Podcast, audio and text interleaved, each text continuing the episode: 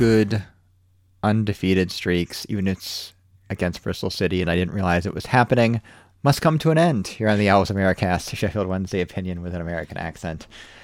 I'm your host, Jeffrey Paternostro. We are back to basics on the podcast this week, recapping a disappointing Wednesday loss. So I have gone back to basics with my beer.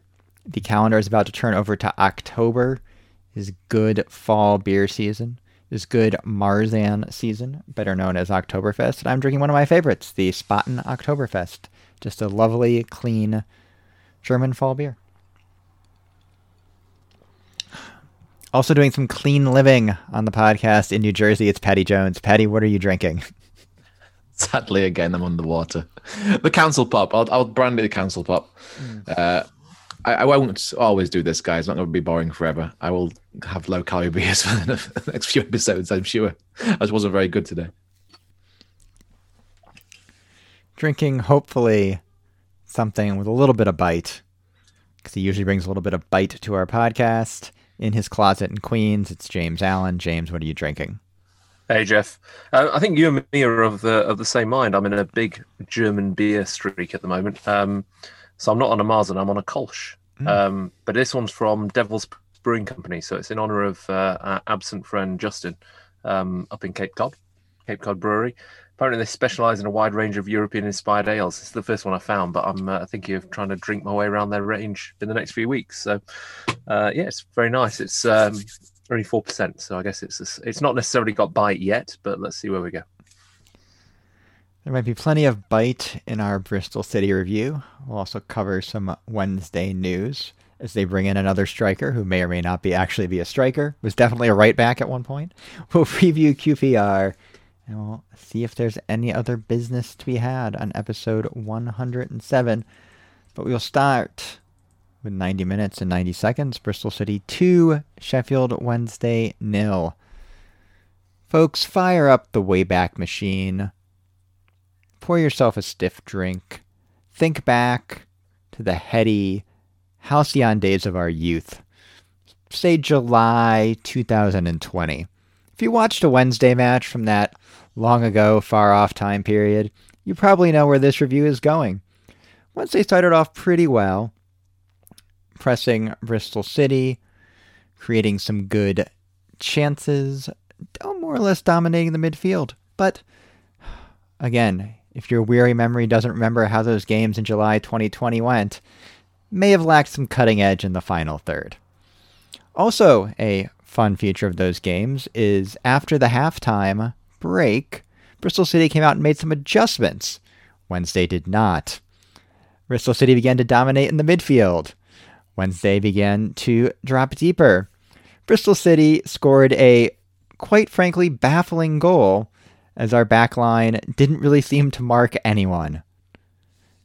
They added the perfunctory second. Wednesday really didn't seem like a team that was chasing the game at any point in time. I did say, I think coming into the season, that I wanted two points from the first three matches. We got four. Can I really complain? I know one man that can complain. James Allen, your talking point is one bad swallow doesn't make a summer.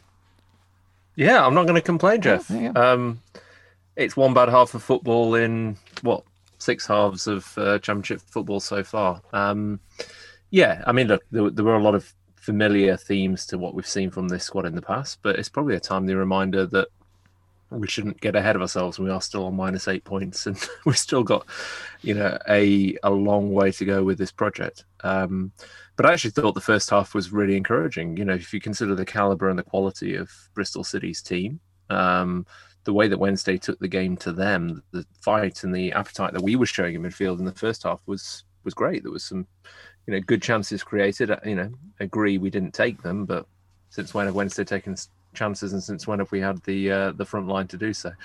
Um, second half obviously was disappointing, but I guess I just want to kind of put it in perspective before we get too downbeat on it. Bristol City are a good side. They've made some shrewd signings. You know, Chris Martin was a real handful, particularly in the second half until he went off. Um, and I think it was his movement, frankly, that you know really did the most to create that first goal. Um, and yeah, I mean, lessons learned. It probably puts a reality check on everyone who's maybe getting a little bit ahead of themselves in our fight for survival this year as opposed to anything else. In our Freaky Friday or Freaky Wednesday, Patty might be the downer this week. Patty, yours is painfully familiar. Yeah, I, th- I think you've both alluded to it, right? And I'll, I'll go into the good points first. So the first half was again, I use that word enjoying uh, again in the WhatsApp group. I enjoyed the first half again. It was good to see. It's good football. Everyone's up for it. Luongo's running around the midfield, making sliding tackles like he's like a, a, a first grader in like a, a playground. He's it's, such for good fun to watch. And I think actually did much more up the field uh, this this week as well, as well breaking up the play like that. Um, I thought Harris and Izzy Brown combined well a couple of times. Um, Bannan did a few good through balls, uh, aiming for Kachunga a couple of times. I didn't, I didn't particularly like the pairing of Kachunga and Windass up front. Uh, I think that was something that was a little disappointing. I think they both play a similar game, and a couple of times they found themselves in the same spots um, with pretty poor communication. Uh, and again, we just didn't have a target. Like uh, at least Jordan Rhodes stays in a similar kind of position, and you know where he's going to be. Whereas quite a lot of times the midfield looked up and you had Kachunga on one side of the flank and Windass deep and nowhere to aim for. So the, the, the strategy of signing non centre forwards and number 10s doesn't seem to be working out if we, if we play them both at the same time. Um, but yes, like I said, very enjoyable first half. Um, and I thought we were going to win that. And I thought we were best than Bristol by a long shot and we just need to continue in that same vein. But like James says, who would thunk it? People change tactics, and it's like every time this happens, Wednesday get caught out and don't are, unable to react to it. It's like, oh, they've stepped up their game. Oh, they've brought Chris Martin a little bit deeper to get the ball, and it's like, whoa, what do we do now? It's it's unbelievable how they done this. And then all our changes were exactly the same. So bringing Reach on, putting in the same spot. I think we brought um, mind's gone a moment. But every single substitution did nothing. Was my main point. And what I also understand from Wednesday's point of view as well, if, if the opposition start playing better, why does that mean we have to stop our game plan? The the the, the high press disappeared. The the kind of long ball over the top disappeared. It was like as soon as they started playing well, we thought, oh well, let's give up. What, what, what we've been trying for. It was very very frustrating to watch. It was very familiar to like say July end of last season. Why we can't play a full half football um, consistently is a constant uh, frustration for me. I thought we might have cracked it against Watford when we saw that game out. Uh, sadly, it really took ugly head again. Uh, a few of the familiarities showed up too in the shape of uh, Tom Lees and Van Aken looking around at each other, going, "Who's picking up that guy?" Uh, the second, the first goal for Bristol, thought was very frustrating. Um, I think it was like Tom Lees watched the goal scorer run past him, put it in the back of the net, and then looked around like 360 degrees around his defense, going, "Well, who's picking him up?" They're like, "You are. You're the last line of defense. Why are you?" That's that's why his, his leadership qualities were never good because he always blamed everybody else. He, he, looked around like, "Who's picking him up?" And you're picking up oh, Tom. You should be getting that guy. I mean, I think and, even in the in the first half, they were Bristol City looked dangerous getting past the back line, but Iorfa was there to get back and clean it up for Van Aken and, and Lees, who aren't the paciest, and you know Harris and Palmer were pushing a fair bit, but you know Iorfa can't. It wasn't even Iorfa. I don't know. Not Iorfa's side of the center back three. I don't know what he expected. He can't. He can't cross over to pick up for Van Aken getting beaten by three steps, and then Lees was just, you know, caught sort of ball watching, and there you go. Yeah.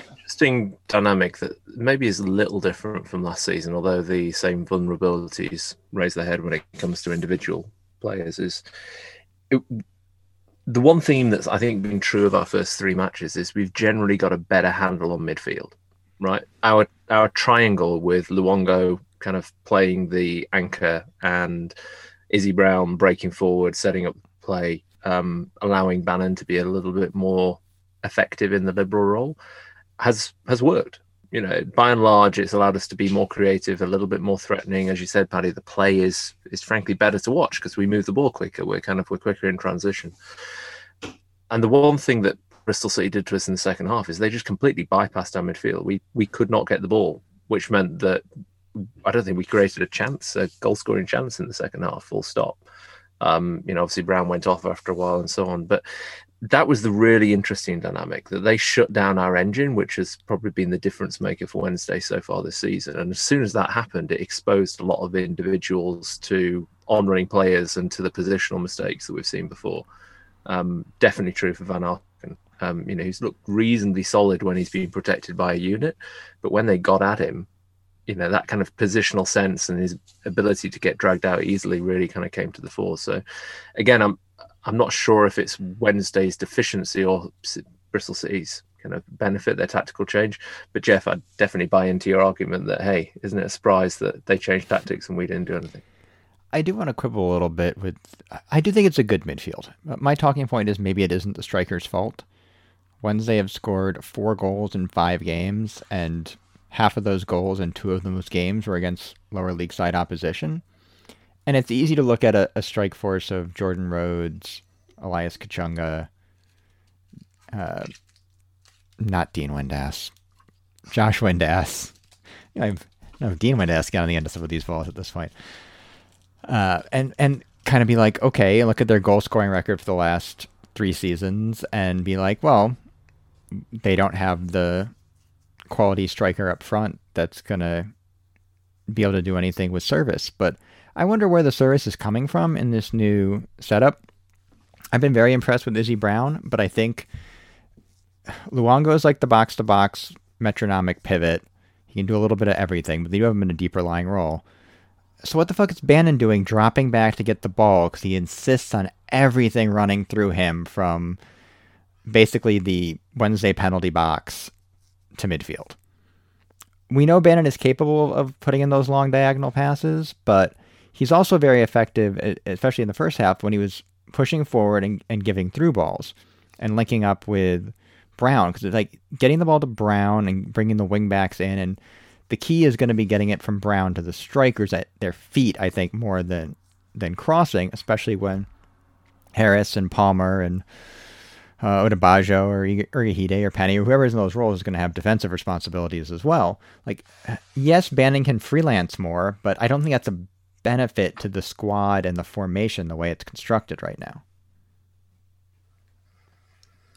Yeah, I mean, that's kind of what I was meaning by bearing individual mistakes, because the same as positional mistakes in the centre backs, you know, Bannan's Achilles heel is is exactly what you just described. He drops too deep in search of the ball, he becomes ineffective, and he actually stretches the midfield unit to the point where it, it creates space for the opposition. Um, and we definitely saw that in the second. I mean, half. he's he's not a good defender. He's he fits better in a midfield four where you where he can play a little deeper if he has wingers playing closer to him. So he can do like little one twos with like reach or, you know, Ross Wallace back in the day where he can kind of roll the ball out and then run. He doesn't really have that. Uh, you know, Harris tends to especially push forward or likes to get the ball by the, the byline and run. So it just, it does, it, as you said, it creates a bunch of gaps that can be exploited and also, I think, is a detriment to just sort of the general possession based football and uh, passing efficiency they just it never they never really got anything to come off against Bristol City. And I'm not saying the strike force is full of you know 15 goal a year championship strikers here because it's not, but I just don't think we're creating enough opportunities generally. I don't I know I, I don't know if we still had Steven Fletcher if this would be working as well as it was. Fifth and butts for pots and pans, Jeff. Um, yeah, I mean, look, it's it's a work in progress. The squad is a work in progress. We've definitely still got gaps to fill. Um, but you know, I do take the positive about the fact that we we did create those chances in the first half, and you know, with better finishing, we could have been two up by half time, and then we're looking at a very different game, not similar to you know some of the games elsewise in the season. So, yeah, um, frustrating, but it all depends on how we react. I think against QPR, that's much much more important to me now than what happened in the second half. Well, we'll get to QPR in a minute, but first we'll take a break. When we come back, we'll go through the Wednesday news.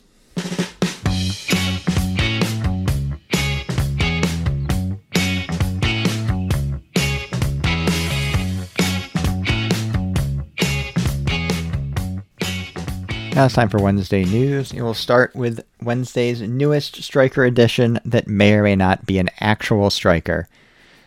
They've gotten Callum Paterson from Cardiff. He started out as a right back. He might be an attacking midfielder.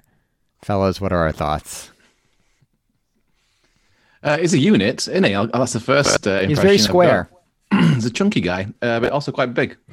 Um, my, I mean, it gives a bit of physicality up front, right? And uh, from the first something that they don't have, yeah, yeah. Uh, he's a bit of a cheeky chappy too, which always goes down well with the fans. He, uh, he seems to be well liked by the Cardiff fans, and they're quite upset that they let him go for um, what 500 grand, which seems to be the rumored price. Mm-hmm.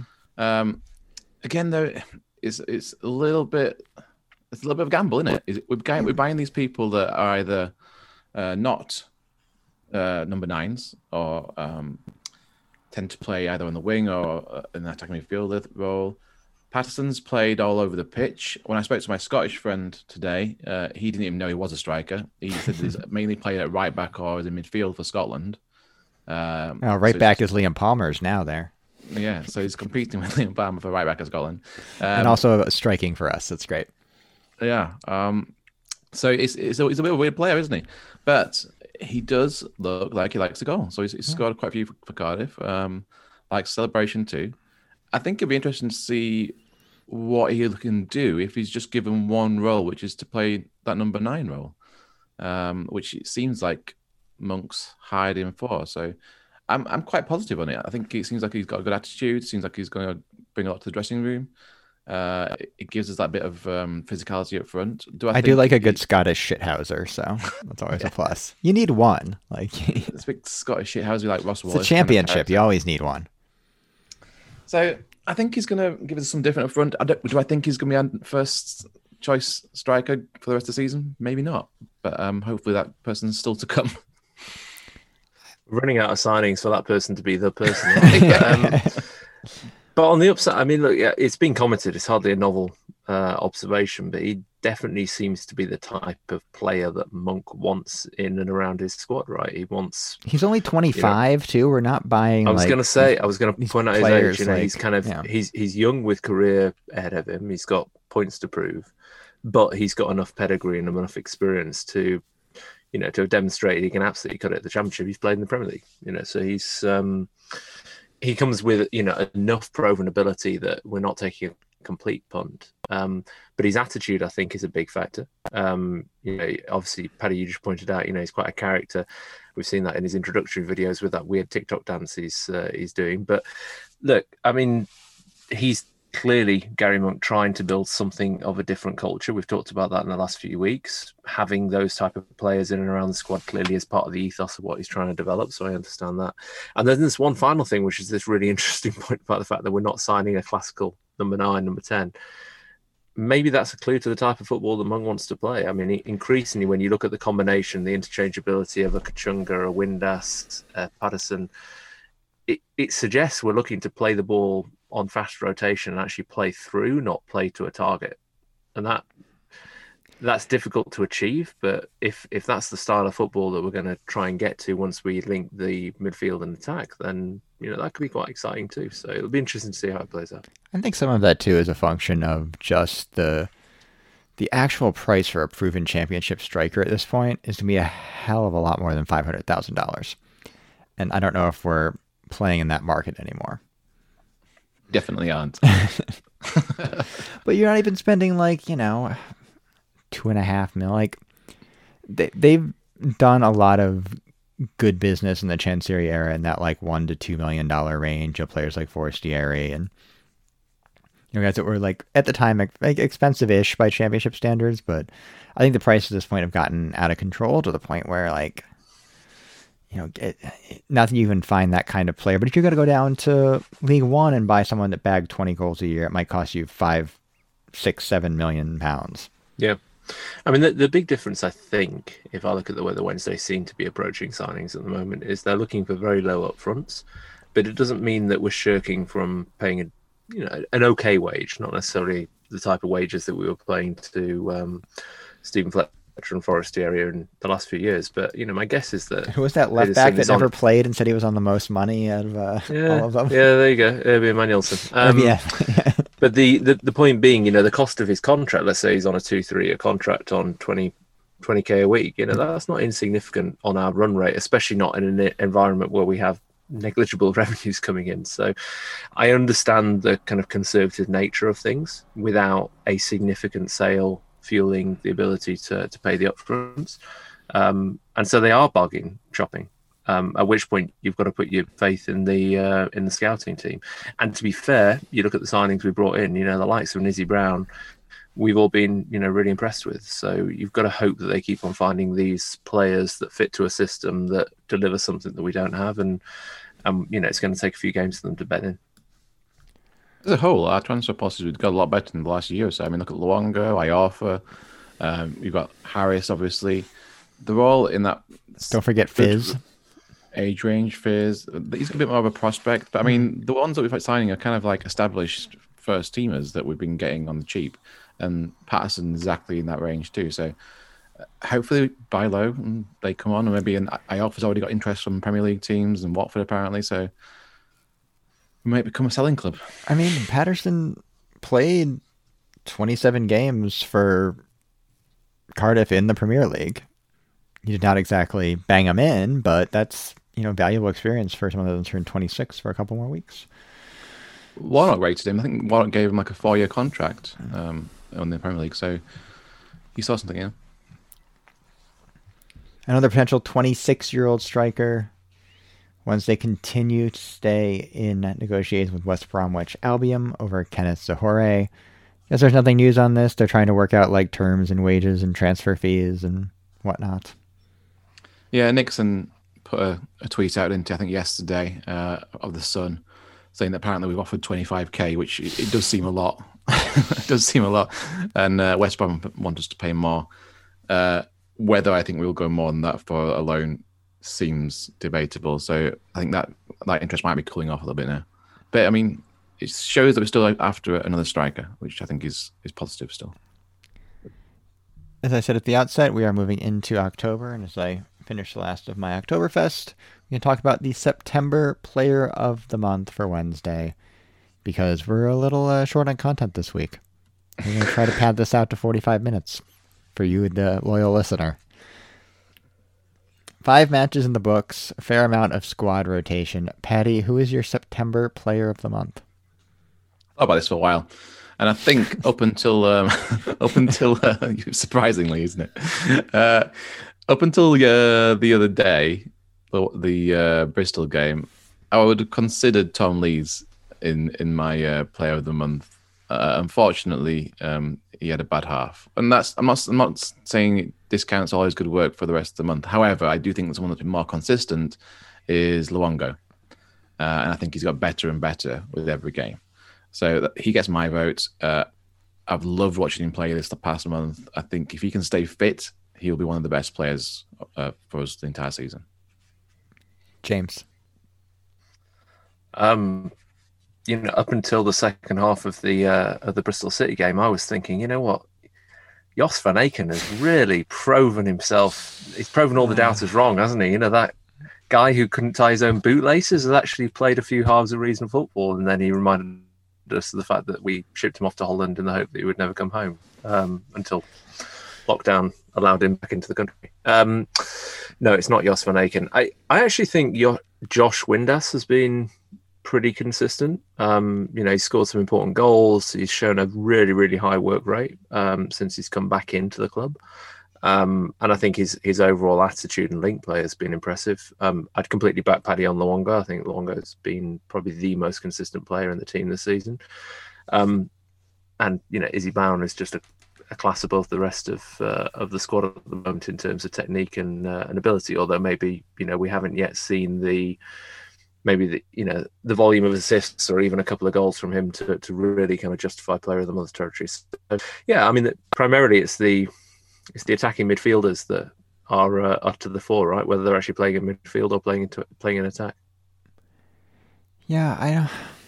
It's been a weird month just because of the rotation through with all the cup games and I'd like to put Izzy Brown here, but I still don't think he's like kind of really hitting the ground at like 100% yet. You haven't kind of seen the full range of what he offers. You've had guys look good in fits and starts, like Fisayo Dele-Bashiru, you know, Matt Penney have been like good for a game here and there. I, I think this is a absolutely like boring cop out choice. But I look at our defensive record, look at the improvements he's made at commanding his area. I think I'm probably voting for Cameron Dawson. Wow, that's a boring. That's, that's controversial, I would say. Really, you think so? Yeah, I think so. I think it's, it's still the jury's still out for a lot of Wednesday guys. I, I'm not one of those Wednesday guys. I think he's actually had a, a very good start to the season. Yeah. Um, but yeah, I wouldn't say it's a boring choice. I think that's quite a, a brave choice, Jeff. I look forward to your Twitter replies tomorrow. Yeah, I thought he's been good. I I always thought the biggest weakness with him was not sort of commanding his area, and I thought he's been sort of a little more shouty and a little better on crosses, and he's still obviously a very good shot stopper. I don't think you really fault him for either of the goals in the Bristol City game. Were ended up basically being functionally tap ins to the back line. So I think I, will throw a shout in for Iorfa here too. I think he's sort of been the best of the the defenders. Iorfa's just being quietly effective, hasn't he? He's not yeah. probably done anything sensational, but he's uh, he's absolutely done his job, and and frankly, that's why the interest is there because he's proving himself to be a extremely consistent and extremely effective championship level centre back, top end championship level centre back probably. So no surprise that there's um, there's people sniffing around. Um, so let's talk about that then. Would you know, under what circumstances would you consider selling Iorfa at this point? You know, finances being what they be, sort of taking them out of the equation. I don't think we. I don't think equation. we have to sell him, for example. Well, I, I, I actually think for the right bid, any player has to be sold. Sure. So I don't. I'm saying it's not like we need to move him out to clear some FFP. No, no, no, no. Dom Iorfa is a player you want to keep in your squad if you can. Yeah. But if somebody comes along and says, you know what, I'm going to pay you north of eight million pounds for a high caliber player in your squad, Wednesday should be taking those offers because we, you know, we we need to kind of build ourselves back in a way that gives us options. And with all due respect to Dominic Iorfa, he's a fantastic championship level centre back. He's probably better than our backup players, but we probably can get by if we sell him with the range and limitations of what this season needs to be, which is just scrapping in and staying in the championship. You know, we're not competing for promotion to the Premier League this season. Contrasting what could we do with 10 million pounds? Well, in a second, we're going to talk about what QPR have been able to do with, you know, 19, 20 million pounds that they've uh, they've raked in from their sales, and that's the optionality it gives you. So, yeah, I mean, I I don't want him to go in any way, shape, or form, but for the right bid, anyone can go. Paddy, I would I'd almost agree with uh, James, although I would say 10 mil is the minimum I'd set for Iorfa. I, th- I think that's a good going rate. He's what, like 25, 26? Yeah, so I think the the issue here is I suspect those if he's turning into the player that we think he is, and I think we think that we think he is, he's a kind of player that can keep you up this season. They can just marshal games from the back, grind out enough points, see out enough games. Like he's an integral part of that. And then you can move him on in the summer. I just wonder if he's like there is center back depth there, but you know, if you put Liam Shaw or Julian Börner in that spot, is it really going to work quite as well? Are they going to start shipping goals? Because Iorfa is a covering center back as I think we saw, especially in the first half of the Bristol City game, incredibly valuable. Like also if somebody gets fast. beat, yeah, if somebody gets beat, the, the, the amount of ground he can get beat over the top and still beat his man back to the ball. I think it was Bristol which uh, commented in the WhatsApp group where he gave someone like a five yard head start. Yeah. And did like four four strides, and he'd already made up that that, that cover. It was, it was unbelievable uh, acceleration. I mean, and yeah, realistically, if I don't know, no pace at all if Fulham, which seems to want to fire their entire back line, comes in for a you know 10, 12 million pound bid, yeah, I mean, I think James has a good point that you we have to think more like a you know a Brentford style club at this point where we put a value on a player and if a team meets that value we send them on especially in a season where we're not pushing for promotion. If Tony Khan wants to give us eight million Michael Hector, I'll take it.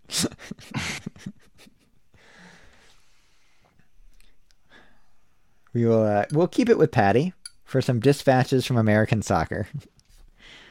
Uh, Patty, Red Bull seems like they're getting a new manager, and he might be familiar to our listener base. It is really weird listening to the uh, the commentary on Sunday, and halfway through there's an interview with uh, Gerhard Struber because uh, we listen to Radio Sheffield, obviously, and we, all Wednesday fans want to hear an interview with the Barnsley coach. fine. Um, but actually, for me, it was really interesting because it was talking about the interest that uh, Red Bulls have had in hiring him and he was squirming. It was a real kind of like awkward interview because the, the journalist it wasn't exactly Steve Bruce saying he's not going anywhere. oh, Brucey did it perfectly. He he he, he won me over Brucey with, the, his uh, defiance, but this was not a convincing performance from Struber. He was just saying, uh, uh, "Yes, I am the boss here now." like, what about in the future? Oh well, I can't comment on that.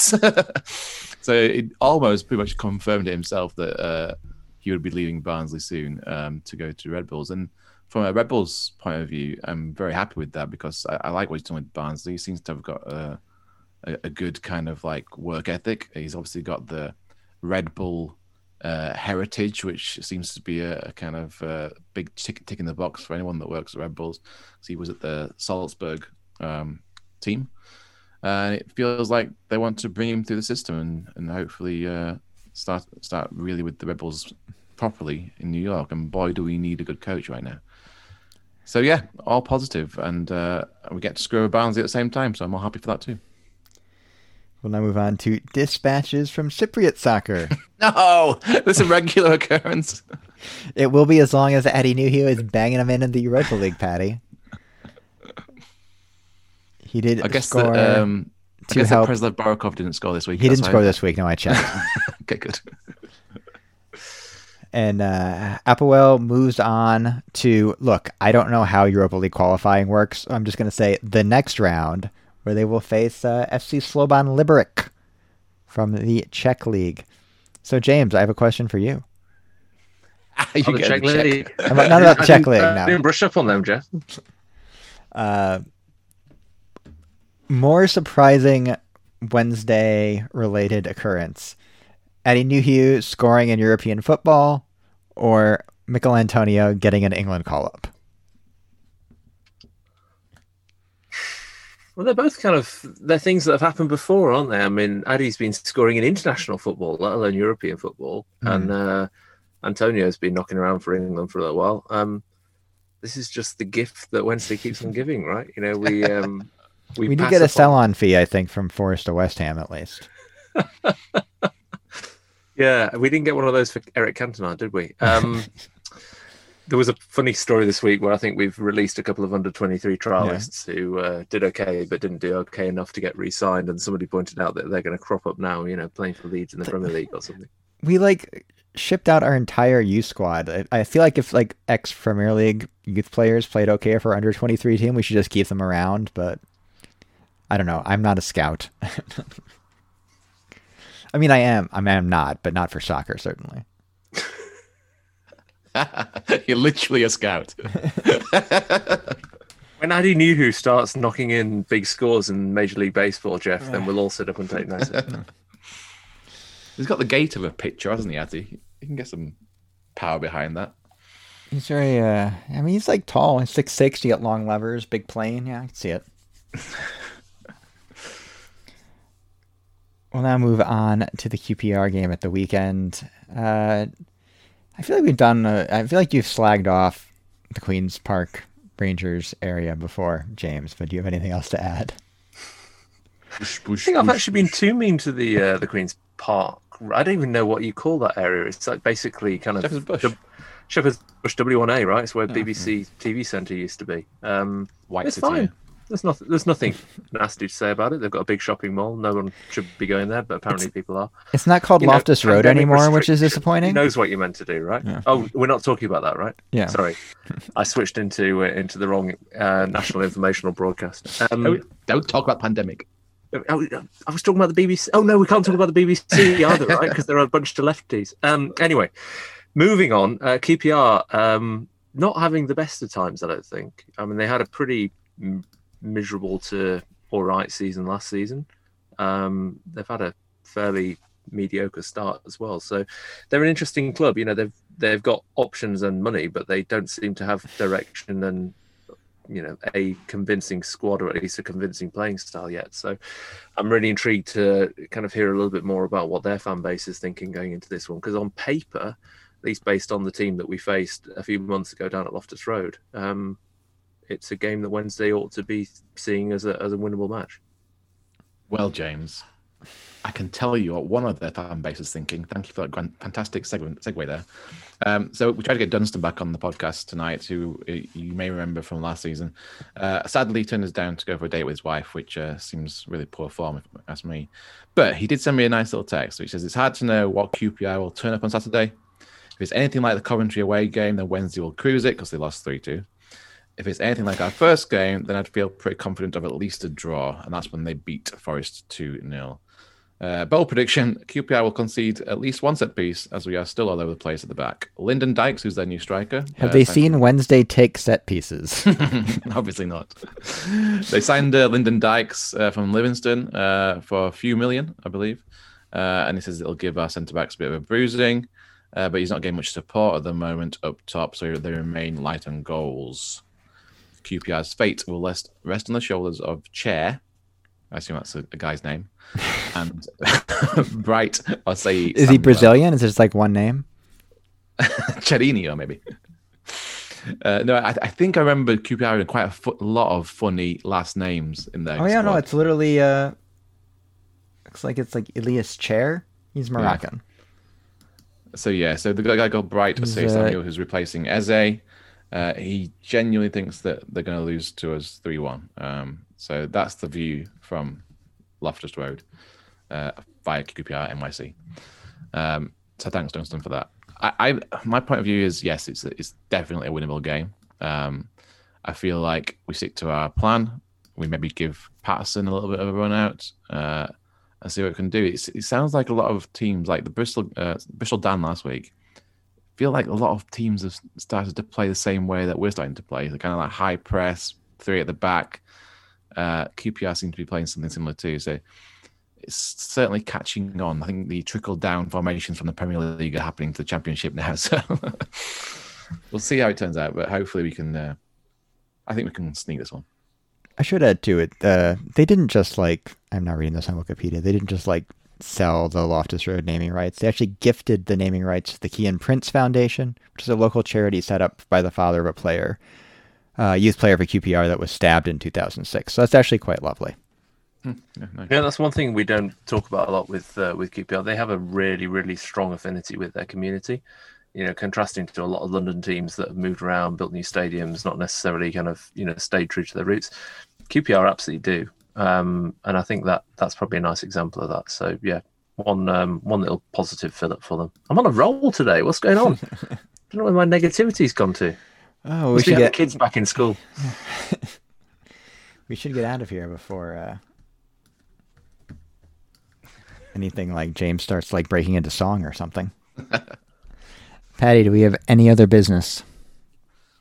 Uh, very quiet on the other business front. Um, we do have a New York Bryant Park meetup this Saturday at 10 a.m. Um, again, before the uh, it gets too cold to stay outside in the park with a laptop.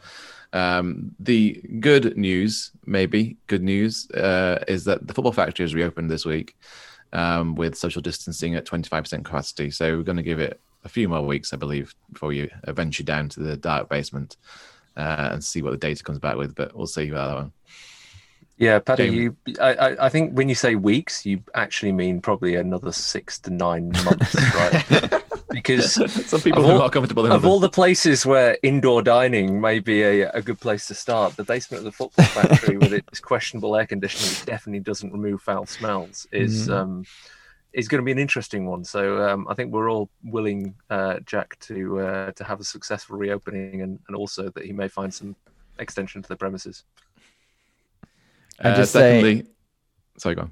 I just know that I trust implicitly that the entire uh, New York City Whites Leeds group has been maintaining their social distancing and uh, God, yeah, yeah, come to think of it, quarantining when the contact tracers call. Yeah, I'm sure it's fine. you know, it's always best to stay out of that bar when they're in it anyway. So that's true. Fair enough. That that's just yeah. Much more safer way to meet up is the Owls Americas virtual meetup, which will be uh, on Zoom at 10 a.m. Uh, Eastern time on Saturday. We put that on Facebook on our Facebook forum, so join us on Facebook for that. You will listen to the episode 107 of the Owls Americast. Currently looking for season sponsors, and you can get in touch at owlsamericas.com or owlsamericas at gmail.com. Also, find and follow us on Twitter and Instagram at owlsamericas. Our podcast intro and bumpers are by fellow Wednesdayites, Reverend and the Makers. The podcast is on iTunes, Spotify, SoundCloud, Google Podcasts, Podbean, probably anywhere else you choose to download podcasts. There's no wrong way to listen to the show. Just do what feels right. Wherever you choose to consume the Owls Americast, we ask you rate and review the show. This helps more Wednesdayites find our ramblings. James is on Twitter at Manhattan Owl. James, for the love of God, can you say something negative before we sign off? Um, Jeff, seriously, yesterday my children went to school. I went to the office. You know, life felt almost a little bit like normal. But then I saw the positivity rate increasing in New York City, and I sat through the fucking presidential debacle, not debate, debacle. So um, yeah, there's something negative. We have an absolute. Great. Oh, sorry, I'm not meant to get political, am I? Patty is on Twitter at New York Owls and at Patty A Jones. Patty, can you please, for the love of God, before we sign off, promise to get some low calorie beer for next week? yeah, you know, I've ordered. I've ordered some kind of weird uh, hop water tea brew thing, which has got zero alcohol in it. But it looks like a beer and tastes like a beer. Apparently. This isn't Evans tea, is it? No, it's, oh, it's Hop Lark, I think it's called. But I will come on to next week's show with it, and I will give you a, a live review like you did with that fancy whiskey last week. I'm on Twitter at Jeff Paternostro, and you can count on one thing: I will not be drinking that whiskey on this podcast again. But regardless, We'll see you back here next week.